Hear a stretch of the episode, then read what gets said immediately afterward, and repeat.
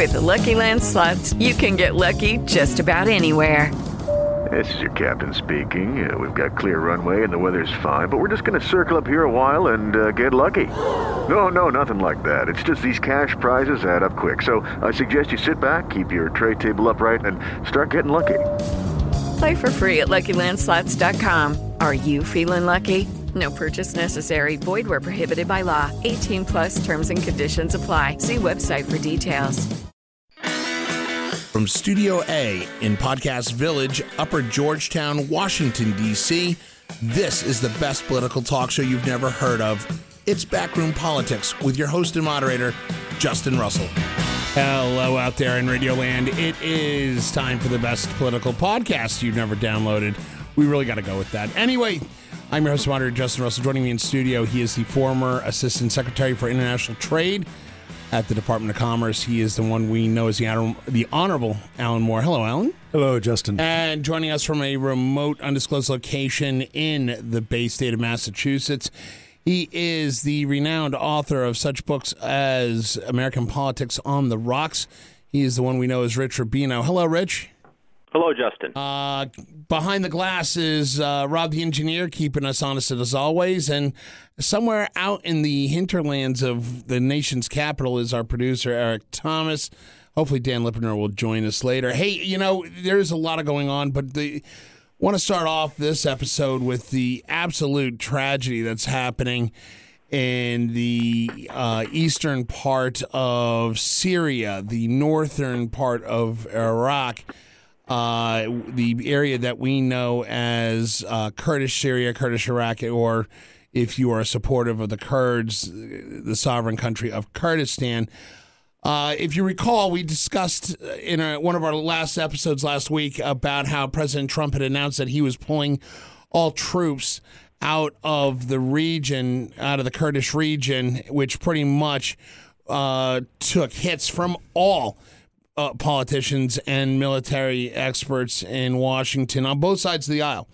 Uh, the president stood fast and continued to uh, push that uh, that agenda, and then uh, over the over the weekend and into this week, uh, we are getting just horrid, horrid stories of what can only, I guess, be called Alan Moore. Um, war crimes, genocide, uh, possibly. Uh, I mean, this is. Well, we can call it mayhem, mayhem. right now. Okay. Um, the reports coming out of Kurdistan are just not pretty at all. Uh, there's but, there's an extra 150,000 or so civilians already displaced on the march, mostly women and children. Yeah, and and uh, last week, if you recall, we talked to uh, the Washington bureau chief of, of uh, Kurdistan, K24, the Kurdistan TV network uh, that was here in Washington, and he was getting ready to go to Erbil. I have since talked to Rahim Rashidi while he's been in Erbil, and again, it is not a pretty it's not a pretty picture coming out of that region. Alan, let me start with you.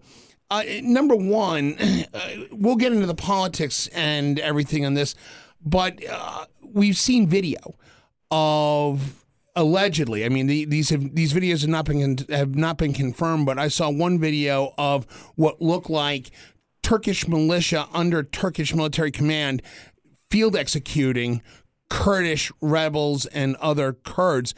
Eh, these are visions that we were afraid of that I guess the White House didn't take into consideration. Did they misjudge this? Well, they, they clearly misjudged, um, and when, and it's in fairness to all the people who work uh, in the White House, in the National Security Council, uh, and and uh, in in the agencies of government that provide input, particularly the State Department, Defense Department, um, CIA. It, it, it appears that most people who have been involved in providing input and advice uh, have had this vision of what would occur. And it turns out that they were right. Uh, you will recall that a year ago, when the president announced rather abruptly and without uh, the, the kind of comprehensive conversation you would expect that he was going to fully pull U.S. troops out of Syria, that Jim Mattis, the the well respected Secretary of Defense, said, I've had enough. I'm leaving. And he didn't blast the administration, but it was clearly over the, over that issue. In fairness to any administration, the situation in northern Syria um, and northern Iraq and southern Turkey is very complicated, and and the Turks have been basically at war with the the Kurds, uh, an organization in, in Turkey called the PKK, that is designated by the United States government as and the Turks and others as a terrorist organization. They, the, but let me, are, let me, just jump in on that question though, because you, you, bring up a very valid point. Is has there been just an inherent hypocrisy on the fact that when the Peshmerga Kurds are literally the pointy end of the spear in fighting ISIS in the region, they are our allies. We stand toe to toe with them, and yet at the same time we push back when Turkey gives us a hassle, and we continue to recognize the PKK as a terrorist organization. Is well, there a hypocrisy there? Well, I, I, I, don't know whether hypocrisy is the right word. The problem was, and it started with President Obama. He's the one that decided to get in bed, if you will, with the Kurds down in Syria who are apparently, reportedly affiliated with the PKK. So they're part of the same group that the Turkish government has been at odds with and, and, and literally at war with for a couple of decades. So they're not they're they're not thought of as terrific guys. Having said that, they turned out to be great fighters and great allies in the effort to get rid of ISIS. Now, it wasn't because they thought we want to be like America. It's because they were fighting for their homeland. Right. And here were Americans who were giving them some credibility and some arms and some economic support. So, so we it, it, it was an awkward marriage, if right. you will, because they were not the the the best guys, and this was known in the Obama administration, and the Trump administration in, inherited that. Um, and and and President Trump, I have no idea how much of that he even understands. He probably gets a nugget or two here, like, oh, they're not great guys. And the president says, and I want to get out of Syria anyway. I campaigned on it, so why don't we get out of here? Well, gee, Mr. President, we've got about a thousand troops there, uh, and if we pull out, chances are there will be a massive bloodbath, but Rich Rubino, a bigger war Rich than we've got now. Right, but Rich Rubino, this is a situation that goes even further back than the Obama administration. I mean, we counted on Kurdish support during Operation Desert Shield, Desert Storm, and when we fit, when we did not go in to Baghdad at uh, the at, at the order of pre- then President George H. W. Bush. Uh, a lot of the Kurds back then, again, Kurdish forces that we relied on in the north to help thwart Iraqi aggression in the region, we backed out of there and let Saddam Hussein just go in there and run ramshot over them. And this is going back 30 years. Yeah, no, absolutely. It was um, the Bush administration basically kind of goaded them, goaded the Kurds to do some sort of an uprising, and they a lot of the Kurds essentially thought the United States would back them up, and they didn't. So essentially, the Kurds were slaughtered in that.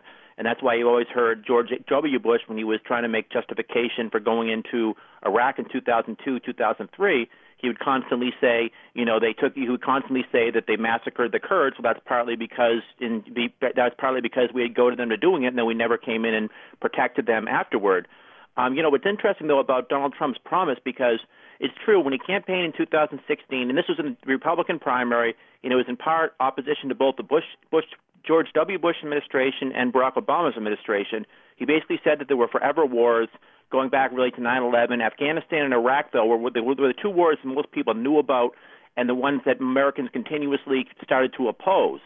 Now, I mean, they were they, they generally favored them when we went in and first in 2001 in Afghanistan. Certainly had almost 90% support, but just kept lagging and lagging, and people were saying, "Why are the troops still there?" And very few people actually thought when they, when he was talking about getting troops out that he was referring to Syria um, or that he was referring to, you know, these 1,000 troops, for example. I don't know how many Americans, and I'd love to see a poll on this, actually knew we even had forces there. You know, we have forces in a lot of places. We have bases all around the world that very few people actually know about. So it's really curious that this is the this is the place where he decides he's going to take troops out, where very few people even knew this was even going on. And I don't think that I don't think anybody, from a political perspective, it would be hard for any Democrat to come in and say, you know, Donald Trump promised to take us out of these wars, and then mention Syria. They talk about the fact that we're still in Afghanistan, maybe the, you know, something to that effect. And if we still had troops, if we still had a, if we still had a litany of troops in Iraq, you would say something to the effect of, well, we still have troops, we still have, you know, the same amount of troops we had under Obama that Right. we have under Trump, and no one would have brought up Syria. Right. But Alan Moore, you know, it it seems to me that uh, you know, there's always been question as far as the motives of the president in dealing with some of these foreign policy decisions. Uh, the Democrats and even some of his party have already come out and said, you know, how are you making these rash decisions regarding Russia, regarding China, regarding other areas? The, the one with the decision making with Turkey and President Erdogan is kind of an odd one. We, whereas Turkey is a NATO ally, do the interests of President Erdogan necessarily meet up or merge with or even coincide a little bit with the national security interests of the United States right now? Well, you you you you made the biggest point in, in in describing them as a member of NATO, and as a member of NATO, they have obligations, and the other countries of NATO uh, have obligations to each other. Um, having said that, uh, President Erdogan, who has uh, been in power now for a of a long, decade. a long time, um, has uh, amassed an enormous amount of power and has chosen in many in, in many instances to kind of go his own way, to thumb his nose not only at America but to to some extent at NATO, putting a lot of tension on the NATO alliance. Um, one of the criticisms of the president in this recent move, there's there's so many, but but uh, President Erdogan for for the the entire Trump presidency has said, just want you to know we have to go in to northern Syria and clear out an area to create a buffer zone and and and get some control over this group that's affiliated with our mortal enemy here, the PKK, this other group of Kurds, and We've also got a million refugees, and we want to put them into that buffer zone. They're they're creating a whole host of problems on our side of the border. We want to move them back across the border, provide some level of protection, et cetera. Now, he, the president he doesn't get briefed. He doesn't pay attention. He doesn't have any sense of history or show any interest in it. So he's basically thinking, oh, what you say makes sense. He trusts his own instincts. And that's why a year ago he was on the verge. Well, he said, "I'm- we're going to pull out of We're Syria. out of Syria. And Mattis uh, basically said, okay. But at that same press we're- conference, he we're also said, here. but he also said at that same press conference that we will always support and we are friends of the Kurdish people and the Peshmerga, and they fought side by side with us. They are our He- brothers at arms. The thing is, he can't. You can't have it, these things both ways in that kind of simplistic way. It's nuanced. It's challenging. What we were able to do for the last two years, particularly a year ago, after after the president announced we were pulling out of Syria, and then Lindsey Graham among others, but particularly Lindsey Graham said, Mr. President, you cannot do this. All hell is going to break loose. Mattis is gone over this. And the president, which he hates to do, hates, Right. changed his mind and left this contingent of, of, of overseers. They're in harm's way, but they're not actually engaged Right. in direct combat. They're providing a lot of support and oversight and information and so on, and it, it, not to mention all the Right. equipment that, that we have. So so he. He, the, what what he needed to do this time, first of all, is probably not pick up the phone. Two, do some briefings before he got on with Erdogan. Three, not follow his gut instinct, which was to say, "Fine, let's get out of there." And it wasn't a thousand troops in the beginning; it was more like fifty. 50. No, 50 people yeah. to to move out of the area on Sunday night when all the bombing and shelling um, and movement of troops was going on. The decision was made. We got to get all of our folks, all thousand or, or so, to a to safe place. Right. And Rich Rubino, you know, this literally plays into the hands of every one of our adversaries in the region. Right now, we've got reports saying that the Kurdish transitional government in Erbil has struck a deal with Bashar al Assad, the president of Syria, who we were trying to get out of there originally because of his questionable human rights and questionable crimes against his own people. Now, our allies, the Peshmerga and the Kurds, have made a deal with them, which plays right into the hands of Vladimir Putin and the Russians. And now we get word today that the Russians are in are on patrol in this part of Syria at the request of the Syrians, at the request of the Kurds. Did we get played in a foreign policy mess up by Putin in Russia, who's going to have a bigger slice of an already unstable region for us? Yeah, it's fascinating. Putin seems to benefit from quite a lot from U.S. policy. um, you know, um, if you were, if I was a conspiracy theorist, I would say that there was some sort of a um, that there was some sort of an agreement here, some sort of a plot. But no, no, um, you know, it's fascinating. I mean, you know, it certainly benefits Putin, and it benefits certainly his sphere of influence. Remember, that was one thing you know, Vladimir Putin um, was certainly a is certainly a supporter of Assad, and part of the reason why Assad is still in power in Syria. I remember, the Obama administration essentially wanted to dislodge him from power, um, but but Vladimir Putin was essentially saying that he needs to stay into power. You know, um, we've always had these kind of issues with um, with the Russians. You know, going back, for example, I know they were very um, there was a lot of animosity when we went into Kosovo, for example, because that was their cradle province. So yeah, I mean, I think that certainly this does play into the hands of Vladimir Putin, but you know, you wonder after listening to, for example, the prank phone call that um, Lindsey Graham got from the from the um, alleged uh, foreign minister. Um, you know, he basically hints at the fact that there was something here where involving um, Trump's Trump's hotels, and it's also interesting when you listen to that call specifically, and you listen to Lindsey Graham talking. Um, Lindsey Graham does not seem to make the same cases. You know, nationally, he's always the hawk. He's always wants to support the Kurds. But when he talks here, he's essentially saying that, yeah, you know, Turkey has some problem. You have some problems with the Kurds. Um, it's just interesting to see that he kind of takes the very the opposite position. If you're a conspiracy theorist, you would say that somehow Trump and Trump and Putin are somehow working together on this, and that somehow the hotels are involved. But of course, we have no, you know, it's all circumstantial evidence in many so, respects. Alan Moore, I've talked to uh, friends of ours at the State Department, inside Department of Defense. It was reported last week that Turkish forces had been firing on areas very close to American positions, American positions that were providing security support for the detention of known ISIS combatants.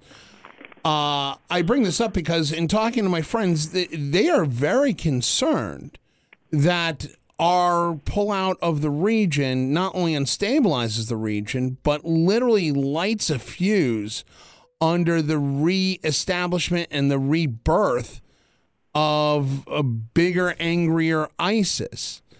Uh, do you see their concern? Well, it's it's it is certainly one of the principal concerns that has been on the table in the briefing books, in the minds of uh, of senior advisors.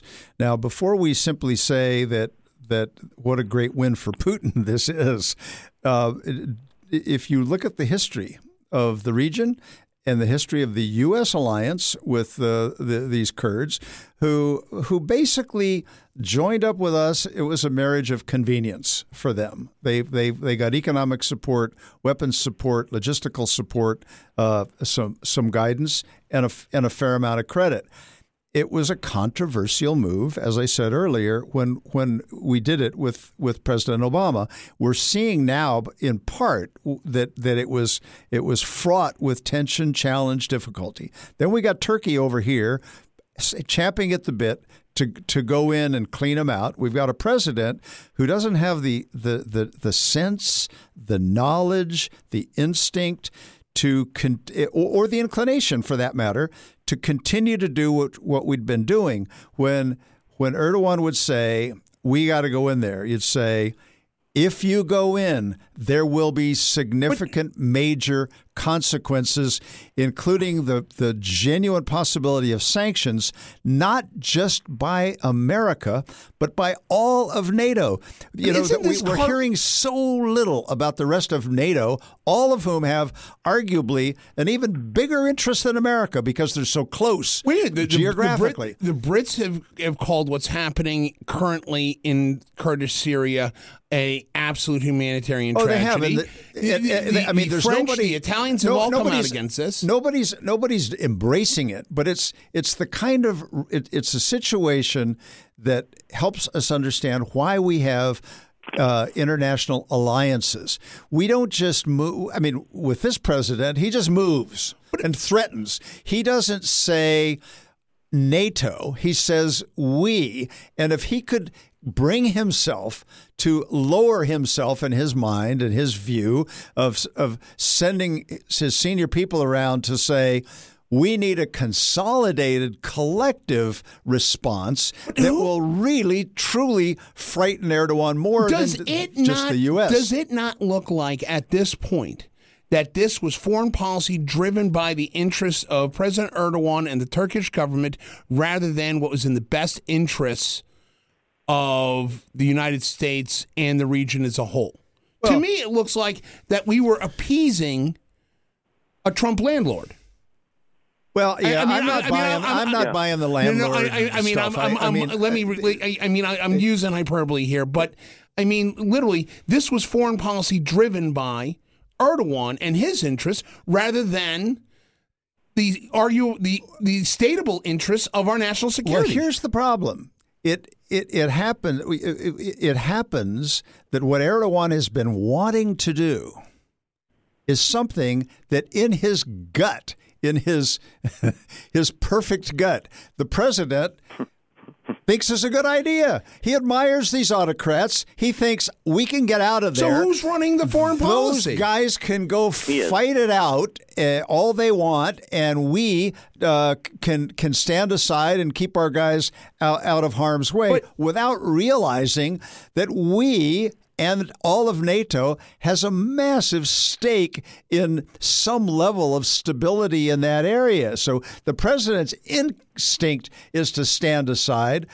He doesn't understand all of what Erdogan is doing. He doesn't understand the downside risk. He doesn't understand the need to consult, meet, understand. He doesn't understand the need even but to, this plays to right into what Putin. to This plays right into Putin's playbook Well, for dominance in the region. well, Putin, Putin, you know, is is is going to be a player. He's selling a bunch of equipment to the to the Turks on the one hand, but we're in a situation now where it's not inconceivable that depending upon how many Russians are actually in the region supporting the side that is opposed to the Turks, that we could have Turkey, the you know this sort of would-be potential part-time friend of Russia, killing Russians in the region. There's all sorts of potential for disaster This is- here. This is a nightmare scenario that you're coming up with. Rich Rubino, I mean, again, I, I, I pose the question who, in fact, is running our foreign policy in the region right now? Because it seems to me that every time President Erdogan of Turkey just gets this inkling of, I'm going to run in and take care of this PKK problem, apparently all he has to do is call up Donald Trump and call up the White House and get what he wants. Yeah, no, I think that's exactly what it is. You know, Donald Trump does not seem to listen to many advisors, or potentially he will listen to somebody, some sort of an outside advisor. But he'll listen to Um, Erdogan.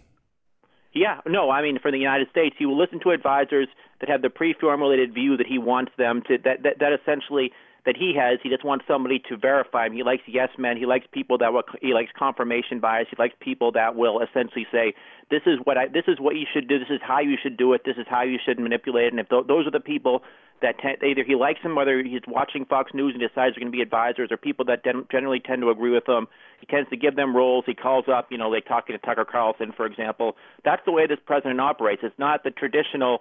You know, it's not like President Johnson during Vietnam. He consulted, you know, he consulted a bunch of wise men. They were supposed wise men. Um, they weren't so wise, but they came in and they told him, you know, this is what you have to do in Vietnam. So he says, I'm going to stay the course. In Donald Trump's case, he just listens to people that want to, he, people that agree with what he, what he already essentially believes, what his hunch is. Um, and he just and and that's essentially where he goes. Just like in the campaign, he said, um, "I'm gonna," he said, "I'm gonna rely on my great brain." You know, he's not gonna lay, rely on foreign policy advisors. That's why I think, in part, uh, General Mattis essentially um, resigned because I think he thought when he was coming into the administration that he was going to be able to to persuade the president to listen to the pre- to the to his advisors to you know to somewhat at least um, bow, now tie a little bit to international alliances. He didn't do that. and he realized that Donald Trump re- that Donald Trump relies simply on instincts. He doesn't rely on you know on certainly on analytics or um, anything or his or history or anything other than what he feels and how he feels something should be applied. And then once he makes a mistake, it's always a victory. You know, declare victory, declare victory, no matter what the no matter how you fail, declare victory, and that's essentially how Donald Trump. You know, basically Right. that's how he became. A, that's what he did in business. And that's what he did in politics, and it's different than any other president. Alan Moore, the uh, Secretary of the Treasury, Stephen Mnuchin, last week suggested that though there might be uh, sanctions that we can put into place. Uh, and then yesterday, it was stated that we're going to put sanctions into place for Turkey's actions in uh, Syria, Syria Kurdistan. Uh, is this too little, too late? Does because to me sanctions are against individuals as punishment? What are we going to sanction against the Turkish military and the Turkish government? Well, what he has said is that he will. Other than he threatened to destroy their economy. Exactly. Oh come and, on. And, and and the way you the way you the way you do that first and foremost is you muck around with their financial system, their banks, and and that is not yet that that has not been talked about yet, uh, which was in, in an odd way a sigh of relief to uh, to to the markets. Um, but but he's talked about a fifty percent uh, tariff on Turkish steel, and the Turks make some steel, Right. and they and they ship some to America, um, and and and a and a variety of other economic moves. I- I- more interestingly, the the the Volkswagen, uh, the German company, uh, yesterday, in light of everything going on, said they were postponing a final decision on whether to build A factory. $1.2 billion factory in Turkey. Right. Now, these kinds of things are bigger deals, but they but they speak to this point and the and the and the need to and benefit of talking to our allies uh, about what we can do together to apply economic pressure. I mean, Erdogan, he's he's got his own views. He's got political imperatives. He's accumulated enormous amount of power. He sees this opportunity. The president has always been, even though he had to be shored up by the people around him, the a major sticking point. And and all of a sudden, out of the blue. 10, it- 10 days ago, the president says, okay, we'll move our guys. And then the president has three or four different narratives after the fact and by the way- to explain what he is and is not. doing. because I didn't want to turn this into an hour long discussion. Literally the same week that he talks about pulling out of Syria, he talks about putting in another 1,500, or I'm sorry, an- another uh, 10,000, no, no, I think it's 1,800. 1,800 troops into In Saudi Saudi, Arabia. Arabia. Yep. All right, I don't get it. Uh, with that, we're we're going to take a break. Uh, we're going to continue to monitor the situation. Uh, follow us on Twitter. We're we're staying in contact with our uh, our friends who who are embedded in Kurdistan. Real quickly, Alan Moore. The thing that's particularly interesting from a political standpoint right now is how many Republicans have ventured forth Yeah. to be critical of this decision. including Mitch McConnell. and tonight we got Democrats in a debate, and we'll see what they have to say. Yeah, yeah, we're we're, we're going to talk about that in another John episode. Shimkus from Illinois said he won't he won't he won't endorse him now for uh, 2020. Oh, Republican, gee, the first yeah. one. Okay, he needs a lot more than that. Uh, we're going to take a break. When we come back, we're going to talk about another serious uh, political and humanitarian crisis that might be happening. That's the situation in Hong Kong and China. And we're going to talk about the China trade deal, phase one, part A, subsection 1D. That's when we come back. This is Backroom Politics.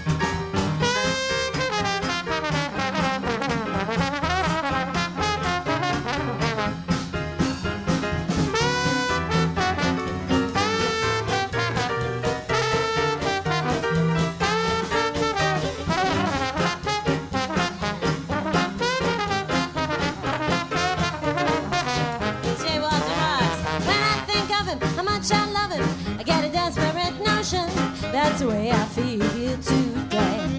My heart is aching because he's making a plaything of my devotion. That's the way I feel today. Without any reason or a word to say, that man turned his keys in, he packed and went away. What good is living? I'll soon be giving my body up to the ocean. That's the way I feel today. I said, that's the way I feel From Studio A in Podcast Village, Upper Georgetown, Washington, D.C., this is the best political talk show you've never heard of. It's Backroom Politics with your host and moderator, Justin Russell. And apparently, we've had a pitching change inside the booth. Uh, management has relieved Rob the engineer, and we've got our host and proprietor of Podcast Village, Charlie Burney, working the boards. And uh, Rob the engineer is doing engineering stuff, actually. That's cool. Uh, joining us in studio right now is uh, our friend and Democratic political operative and bar certified attorney in the great state of Maryland and the District of Columbia, Dan Lipner. Hello, Daniel. Hello, Justin. Can we get can we get you anything? Fries, napkins. Well, you know, soda? I, I, a little bit of munchies because I, was- I, I was going after uh, uh, Rudy's drug dealer, uh, but I didn't realize a metaphorical drug dealer. I was just waiting for you to say we have the meats. Trademark copyright. You don't Yeah, want that no. one? No. Yeah, okay. no. There you go. Okay. Uh, we're going to talk about another uh, serious situation that's happening. And it, and it and it's kind of tied in with another situation that we're still trying to get our hands wrapped around. so uh, over the past few days, uh, there has been talk that a trade deal between the United States and China had been put into place. And when I say trade deal, I mean some sort of tentative part one agreement, what the president is calling uh, phase one of a bigger China trade deal. Um, it was announced Friday that this thing had come into play. More news was coming out over the weekend. This is uh, both leaders, both in Beijing and here in Washington, were facing mounting pressure pressure to unscrew this uh, trade war that's been happening between the United States and China. Uh, Trump has said it has been said that Trump had been increasing pressure on Beijing with higher tariffs. Beijing would follow suit and just uh, questionably make economic maneuvers inside their central banks and central government. Uh, it is been reported that both sides decided that half a deal was better than none. But now that the details are coming out about this quote unquote deal, it doesn't look like as great a deal for us as it does China. Alan Moore, as former Assistant Secretary of Commerce, Undersecretary. for uh, Undersecretary of Commerce. I always say assistant, don't I? I, I sometimes let it pass. I actually had four of those working for me. Oh, okay. I'm sorry. You were the Assistant Secretary of The un- the Commerce, Undersecretary. the Undersecretary of Commerce for International Trade. That's what I was getting at. Um, you you look at this deal as what's being reported. Uh, do you agree with some in Wall Street that this is not a deal we should be bragging about just yet? There's nothing to brag about on either side. How so? There's not much there there. So recall where we were. We were on the verge of increasing the 25% tariff on about uh, 200 uh, on uh, 250 billion. $250 billion worth of Right. trade. Um, That was going to go up to thirty. it was going to go to 30 on October 15th. right. So, what the, the, the biggest harm that the Chinese have done to a particular sector in America is our farm sector, and in the farm sector, most particularly soybeans. Um, they they eat and consume massive quantities of soybeans. Asians uh, all over the place do. Um, uh, think think soy sauce and tofu just for starters, um, and and uh, and the U.S. Ha- grows uh, fabulous soybeans of all different varieties and and qualities and types. Right. Anyway, and that industry has been devastated by the uh, the, the Chinese move, and it's it, it's particularly painful. Uh, if you're a soybean producer, and in certain parts of the country, If you're a um, family farmer. it- well, that that that raises soybeans. Um, there aren't a lot of family farmers much anymore, but but there's some, and they're they're kind of big wealthy families if they still are in the farming business. But but it, it's a, a very important part of the economy in uh, in some of the of the heartland, um, and and so if you think about about where we are, we've got we've got these tariffs on all these these these Chinese products, which simply mean that U.S. consumers have to pay more for those products. Now, to some extent, if we can substitute out what used to be made in China and buy the same thing for a, a similar price in India or Vietnam, um, uh, for, for a, a couple of examples, uh, or Pakistan, then then maybe maybe you do some some harm besides the tariffs. Um, you we, we buy less, or maybe we buy the same amount, we buy it elsewhere it's a lot easier to substitute grains and and farm products Right. like soybeans and you've got Brazil burning down the Amazon so that it can convert f- uh, forest to cattle for a year or two and then plant soybeans. And Brazil has become the major substitute So- soybean supplier okay, so, to China. So explain to me this phase one half deal, because i what I'm reading doesn't look like we've changed anything. It looks like a large shell game replacing uh, agricultural buys and ta- and reducing tariffs on agricultural buys with tariffs on hard industrialized goods. Iffy agricultural buys. It's not. They're not guarantees. Well, uh, that's that's true, but There's but no tell detail. There's no detail in this. So the the, the prime Shouldn't the that give us concern? Well, well, wh- wh- the the reason the market reacted was because because we're going to postpone the increase in in the in the tariffs that that were due October 15th. We got some more coming up Right. December in the December, okay? And, and those And are those are the industrialized Those are goods. the new pressure point. Right. Those are some addition, additional product. And we've got this this really major problem in the farm sector uh, uh, uh, of the U.S. So the the Chinese were were going to come, and then they weren't going to come, and then they came, and there were a couple of days of conversations. The pr- the principal negotiator for the Chinese is a deputy premier. Right. It's not the minister of commerce. It's the deputy hmm. premier. He was here. Right. He's a big, big deal. So it's important when he comes. And there was some general understandings, extreme lack of detail, a, a non binding commitment to increase the purchases of agricultural product. And, and and an agreement not to to impose the next phase. So they sent October. Pence over If to try and were- make the deal. Those were the big items in this. It was not worthy of an Oval Office meeting in the minds of most, but the one person who mattered the most was the president, who who kind of insisted that everybody come in. People saw the reports, and the president talked about this as the greatest, uh, as he is wont to do, uh, one of the greatest uh, uh, trade deals in the history of the world, the greatest agriculture buy ever, et cetera. And it's not. It Dan, may become, me- but it's not. It's not right now. Dan Lipner. So that's actually the point. Um, there are a couple of things, and this also includes what ha- what was happening with uh, Turkey and the Kurds. The president is playing his shell game of of hide my scandal with something else. Except, I don't think he was betting that people who knew what they were doing or something else more dramatic would happen based on those decisions. Uh, in both cases, the president was shouting from the mountaintops about his successes, but the only people that are listening are the choir. That's it. But but the funny thing about it is, Or at least saying it's a the shrinking choir. It's a The shrinking, shrinking choir. choir. But Rich Rubino, you know, it's funny because a friend of mine who's an economist down south was telling me that uh, he- he equated this this trade announcement with China as really really expensive jazz hands.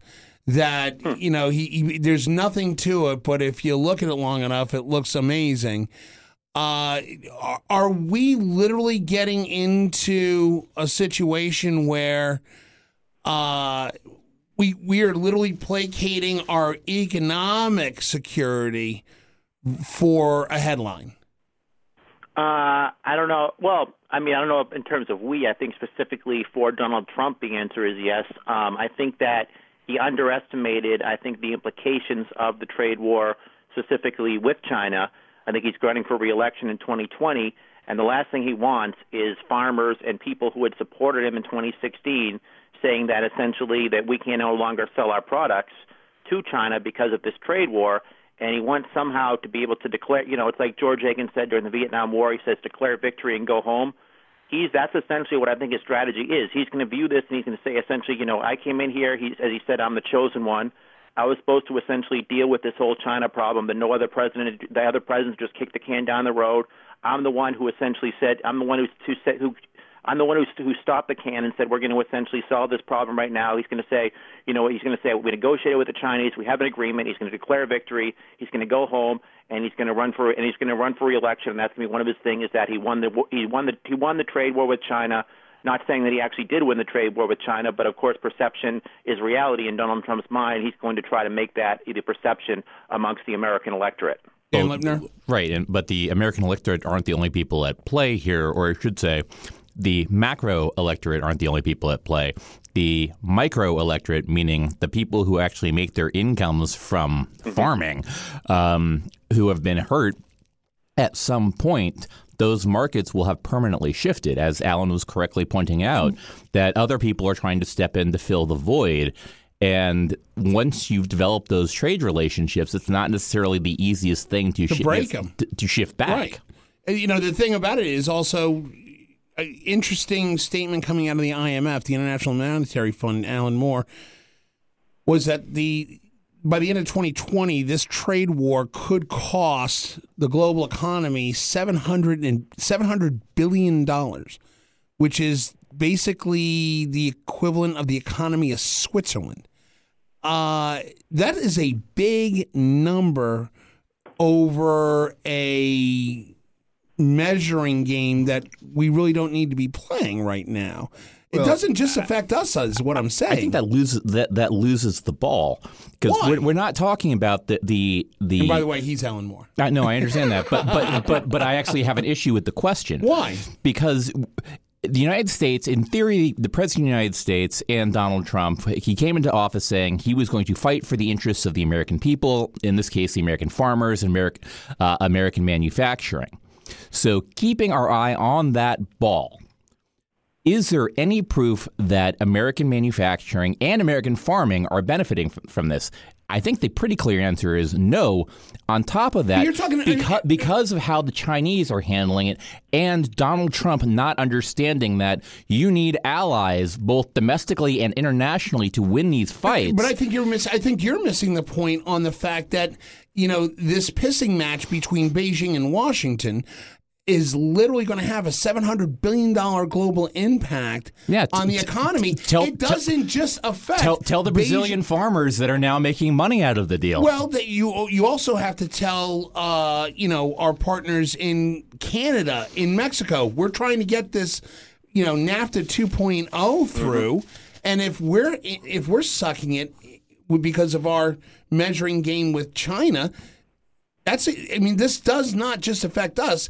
It affects the global economy. If it affects let's say Sweden it's a difference between Volvo opening a plant outside of Charleston South Carolina or not right, but in the in the in the game of brinksmanship that Donald Trump was going Is to play. Is there really brinksmanship here? Well, that's the thing that Donald Trump. I mean, I've said this from the get go uh, that Donald Trump has given away everything he's had for bargaining leverage from the beginning of his presidency.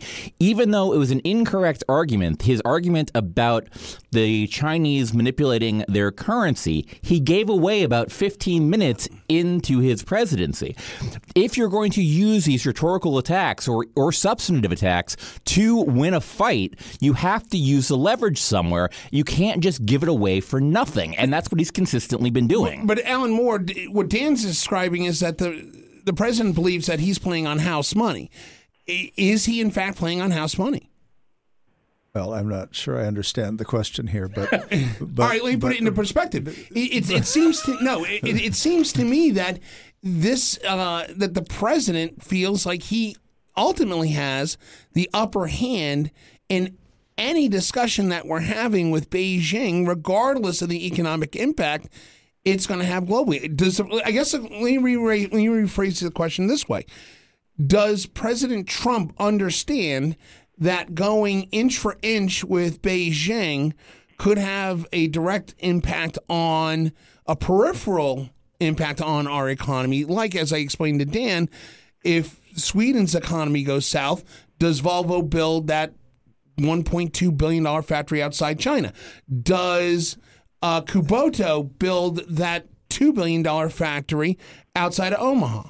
So these decisions are, you know, multi years in, in in the making. The, the the problem here is that we have a president who thinks that who who- measures trade deals on the basis of country to country by country um, uh, t- trade deficits. If you have a surplus with a country, you're doing well. If you have a deficit, you're doing lousy.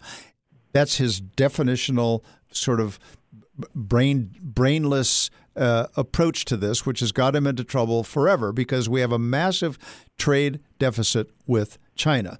And in his mind, they're taking us to the cleaners, and we have to fix that. But Now, in his mind, we, also have, have a trade deficit with Canada, which we don't. we well, I, I'm just I'm just saying, you know, we have it. We we we we also have it. We we used to have, and we still have tr- some trade deficit with oil producing countries.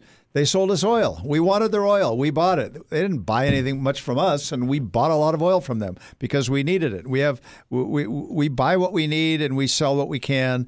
And in the case of China, however, and I've been we've been over this many times we had some very bad habits emerge. We were cutting deals with the Chinese to that, that had short-term gain and long-term challenges. And we're and, and and Donald Trump had a point.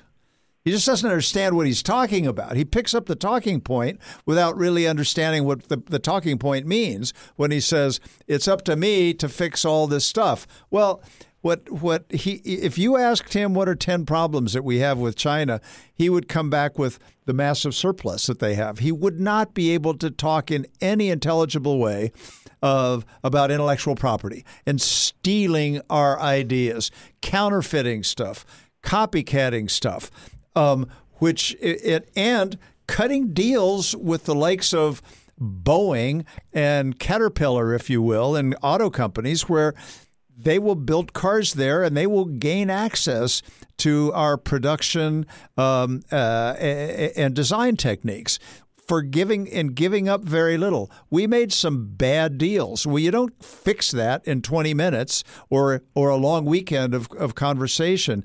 You apply pressure. You go to our allies. You bring others in who have also been used in, in or allowed But we have themselves no to be used credibility with our allies. Well, How do we bring but- in? Well, it, it, I mean, this is the problem that all the opportunity, all the normal way that you would do uh, these kinds of uh, international agreements, the president ignored from the get-go because he thought that he was so brilliant and and so powerful because of of the of, of the size of our economy. So now we're in this situation where we've got all this potential damage done.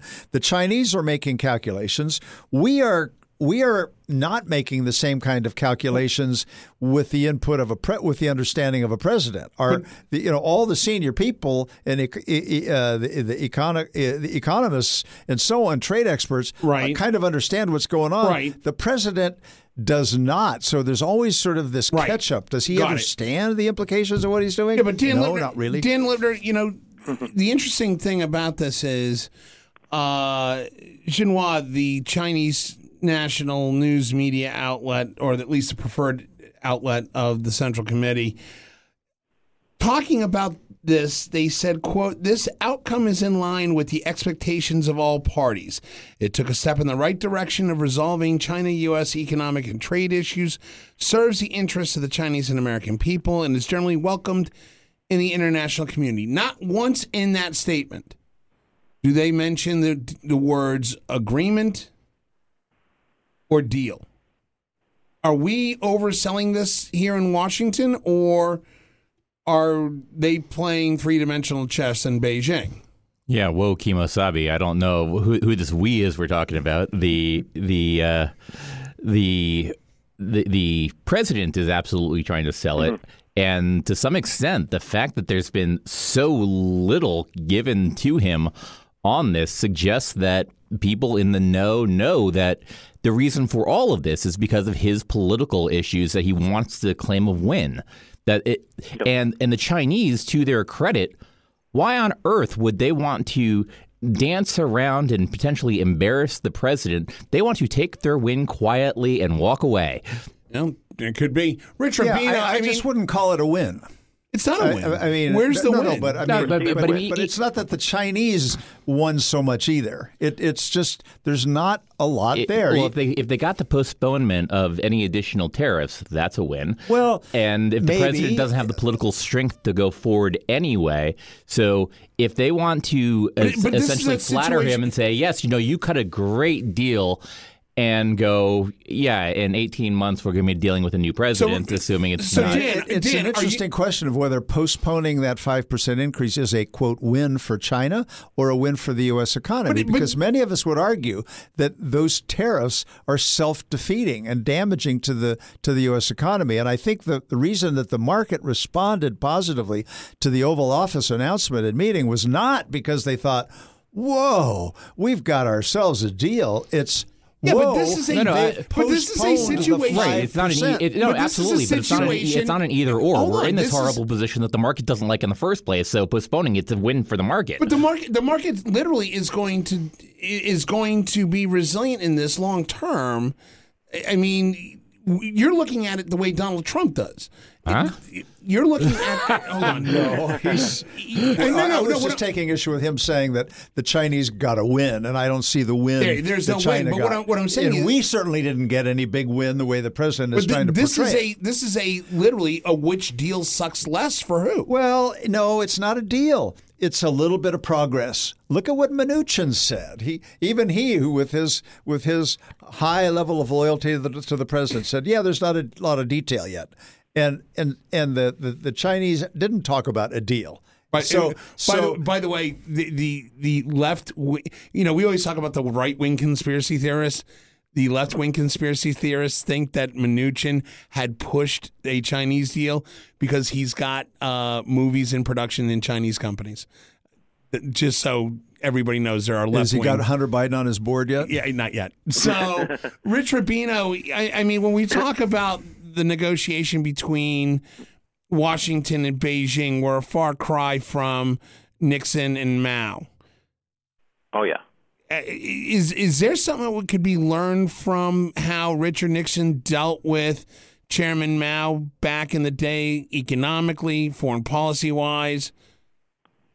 Well, I think that was a completely different. Um, I mean, that was just such a different perspective, you know. Um, and it was, you know, in the case of Nixon, in the case of Nixon and Mao, I mean, what Nixon did is essentially he opened up, he placated Mao, he in terms of going over to meet with him, um, treating him with respect, and eventually he got to the point where President Carter essentially normalized relations with China. In this case, it's more about, and in this case, I mean, obviously we have a certain relationship with China, and we're certainly dependent on them, if for no other reason than because of the part of the debt that they own, um, because they keep buying up our bonds, um, even though even though we owe a lot to ourselves as well. But no, I think it's a completely different perspective. I think now it's basically it's based more on economics, and it's also based a lot more here on domestic politics. That was based on geopolitics. It was based on trying to um, kind of split the Sino-Soviet relationship and we were able to do that somewhat in terms of Nixon and Kissinger. But in this case, it's more about economics, and it's more about President Trump at home being able to declare that he got some sort of a win. And as as Dan was talking about, in terms of the, for the micro for the, the microeconomic phase, he has to somehow convince you know the farmers, the soybean farmers. He has to convince the people in Iowa and Minnesota and um, you know in, in Michigan, Ohio, and Wisconsin that this was a win, that it was worth essentially going through this entire trade war, this entire conflict, and that there was light at the end of the tunnel. And the way Donald Trump sells things, you know, doesn't necessarily have to be true. It doesn't matter what the probity of it is. It's just a matter of the way that he sells it, and that's what he, that's that for Trump would be a victory. But no, this is more economics, not geopolitical. you know, we keep talking about a deal, we keep talking about agreement, we keep talking about progress. Alan Moore, have we just basically are we just punch drunk? Have we come to a stalemate and both sides are just looking for an on ramp, an off ramp that we could. I just, don't know. I think there are some important issues that that have been discussed in great detail, and there was an outline of uh, of a potential deal that looked like it it it, it might might actually be good for the U.S. without doing massive harm to China. And then the Chinese, this was many months ago now, and then the Chinese basically wanted to revise it. So they, they had their own second thoughts about it. And we're trying to get back uh, uh, sort of in that direction. So what you're saying without, is, that, but but we, but when we oversell and pretend that we got some great deal when we didn't, it it it maybe gets you a So- headline in the moment, but it's it's not uh, the so what I'm hearing to be in the long. So what term. I'm hearing is is that this is not the quote unquote greatest and biggest deal in economic God, history. no, not even by the Trump. But I'll tell you what factor. is a big deal, and you made reference to it earlier, and and and that is that we really do need to get the the Congress to approve the U.S. Uh, Mexico Canada agreement, the the NAFTA two, if you will, um, because NAFTA, the old NAFTA, is still in place, but it's going to expire the way this deal is set up, and we we I, it's not that I'm expecting that we'll fi- find ourselves with no trade deal with Right. those two countries, but but but that's an area that that needs some concerted legislative attention. It's one of the things that a fair number of Democrats also understand, and there's a, at least a chance we may get that done. Still, Has it passed this year. I- either chamber? No, no, not yet. Hasn't even been brought up. But on that on that note, another subject for another time. Uh, on behalf of Alan Moore, Dan Lipner, Rich Rubino, uh, Rob the engineer, kind of doing assistant producing today, and Charlie Burney doing Rob the engineer type stuff. Thank you for your hospitality. We're always good having you. Lord help us. Yeah, exactly. that was that. By the way, that's what a, a Bernie sounds like. Hey, uh, you can follow us on Spreaker. You can follow us on Twitter, Facebook. You can listen to us on Spreaker, uh, iHeartRadio, Google Podcasts, Apple Podcasts, uh, Spotify. All of them. We're kind of a big deal now. Have a great week, America. We'll see you soon.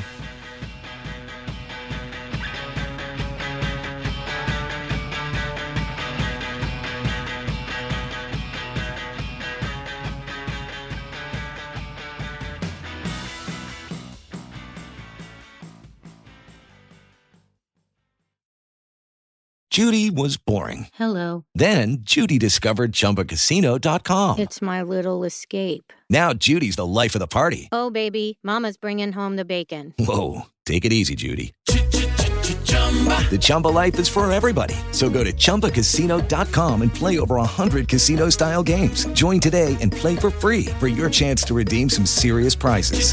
chumba ChumbaCasino.com. No purchase necessary. Void where prohibited by law. 18 plus terms and conditions apply. See website for details.